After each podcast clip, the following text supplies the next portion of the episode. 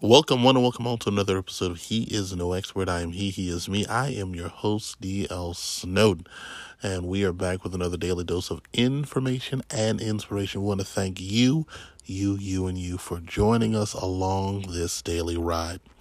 Let's get right into the show. Today's show topic is misinformation. If I had to title it, it would be The Monster of Misinformation.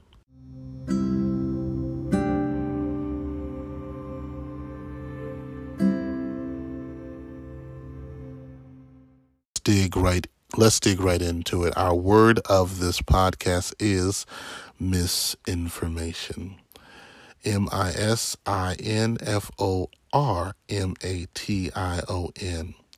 It is a noun defined as false or inaccurate information, especially that which is deliberately intended to deceive. Our word of the podcast is misinformation. We live in a world where that word is used as often as please and thank you should be used. We live in a world where people will look you square in the eye, either through the conduit of a camera lens or in person, and tell you things they know not to be true as if they were the gospel truth. In the land in which we live, there are humans, lions, tigers, and many sundry, and a multitude of animals of all shapes, sizes, and colors. But also roaming in the land in which we live is the monster of misinformation. Sometimes misinformation comes in the format of someone allowing you to believe information that is no longer accurate to keep you confined and contained. The best example I can think of this right off the top of my head is a circus elephant. Oftentimes, as I studied and researched the training of such huge, monstrous animals, how in the world do they get them to obey? How in the world do they keep them housed and, all of the things they do to get them to do the tricks they do? Well, one of the ways in which they train an elephant is even from a baby. They chain the elephant to a stationary item.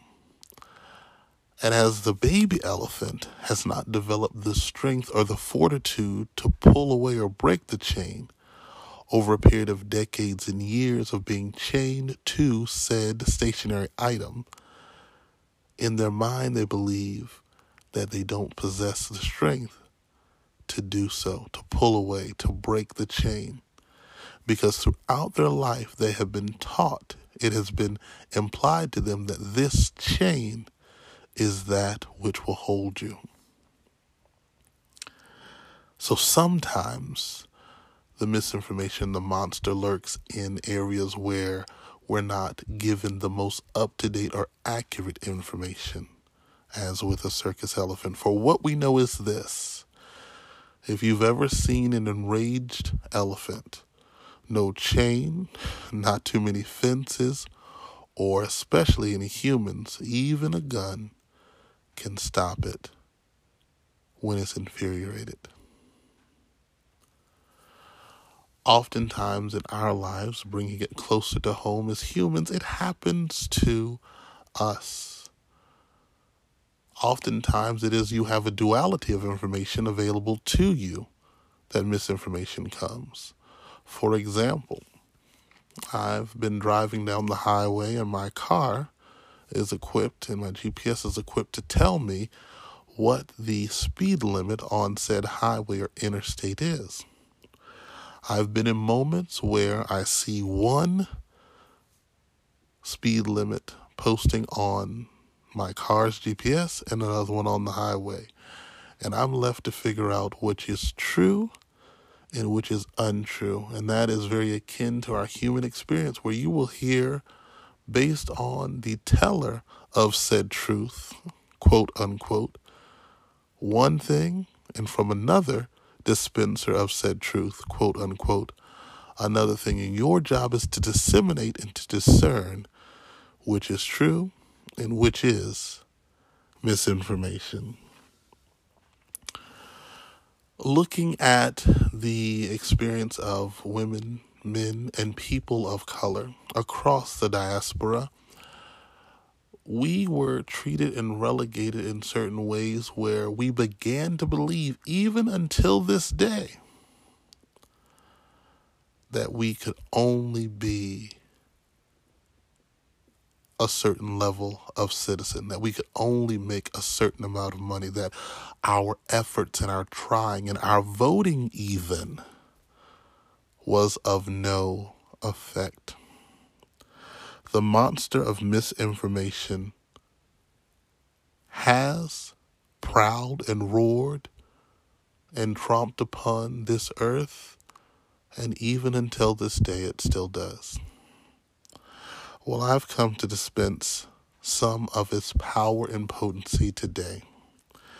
In this, for those who were told you're ugly, for those who were told that you were less than, whether it been from a parent and then reiterated to you in relationship or relationships, whether you had people that you held close to your bosom and they stabbed you in your heart.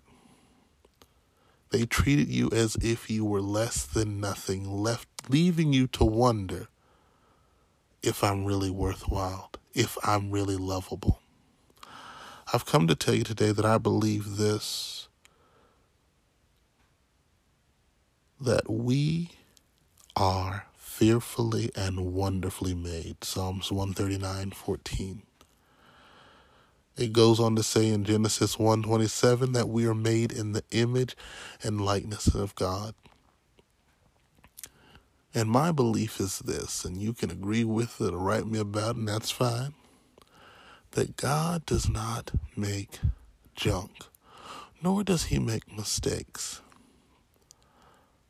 Now, you may have a physical malady. You may not look like everybody else. You may have a darker or a lighter or whatever the thing is that is your thing that you don't like about who you are and who you is. But God made you and was intimate in his creation. Of all the animals that were created, it says that he took time to take the dust of the earth and to infuse his breath, the breath of life, into our nostrils. He was very intimate with who and what we are. He said of Jeremiah that he knew him even before he was formed or shaped in his mother's womb.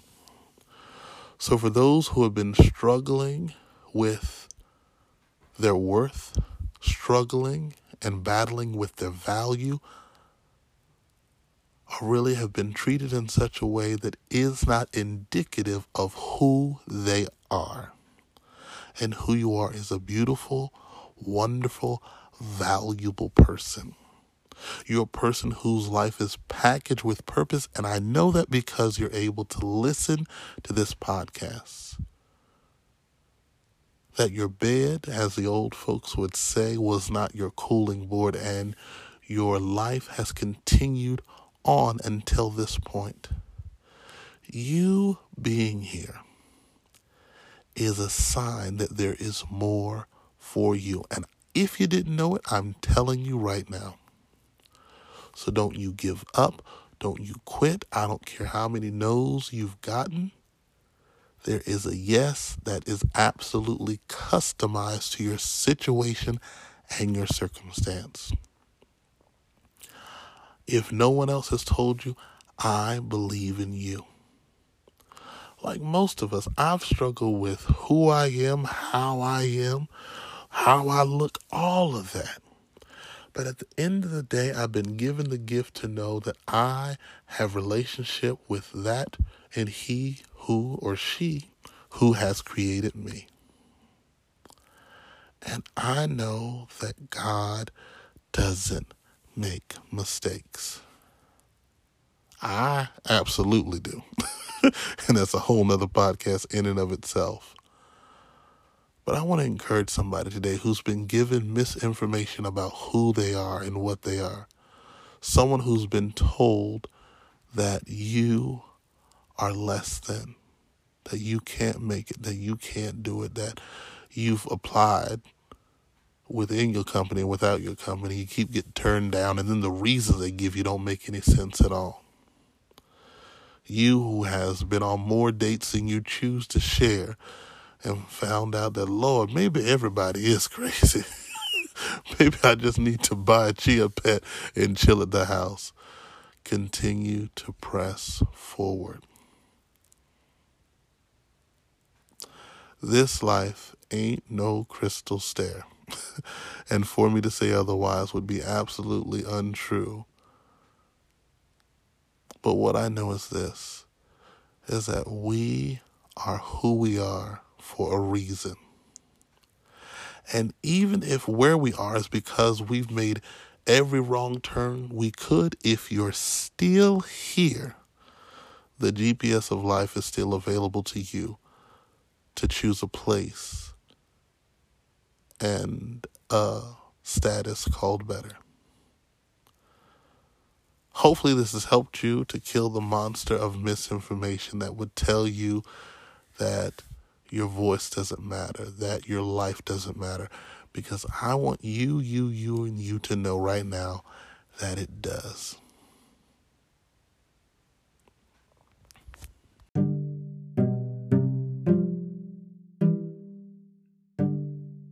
As I close this episode, no matter who won the midterm, who your representative or governor is, your voice still matters. I said we're going to talk about this, but I'm going to touch on it in this light. No matter who your person is, whether you agree with their views, or you are aligned with their party or not, you still have the capability and propensity to write, to call, to organize, and continue to be active concerning the issues that matter to you. Making your voice heard absolutely has efficacy and potency, no matter what your station in life is. Secondly, to those who are struggling with mental health issues, etc., seek out help. There is nothing wrong with that. Oftentimes in this life, prayer is great, and I am absolutely a proponent of prayer. My last episode was all about prayer and how we speak to God. But I'm also a proponent of using those tools that are available in and on this earth, coupled with our faith, to work through things. Another way to kill the monster of misinformation is simply to do this. Do your own research. And as you research, ask the question, who wrote this and why they wrote it? Knowing the source and the motivation behind the source is always important. And if they are saying it, again, knowing the source and the motivation behind the source matters. I use this example often. People out in the street can say just about anything to me, and I can let it roll off of me like water on a duck's back. But those closest to me, I have to ask, what are they saying? They really saying? What is the subtext? And what is their motivation? If we're not asking those questions, we may end up drinking from the fountain that the monster of misinformation has created, that leads to doubt, discouragement, depression, and so much more. As I said in the episode, you are great on purpose. You are not made in a fallible way. God made you just how you should be. Use all that is before you and within your grasp to be greater, because that is what's for you. Finally, the monster of misinformation will tell you this. What you see on TV and social media is the real McCoy. Please, ma'am, please, sir. Don't keep up with the Joneses, because the Joneses, like many of us, lie. You have to live and be your own competition. The only competition you should want and have is to compete against, the person you were yesterday or 5 months ago. If you can do those things, you will help to kill and quell completely the monster of misinformation. Thank you as always for listening. You have a little bit of a cold going on, so forgive if I sound a little stuffy. Be well, and we will be in touch.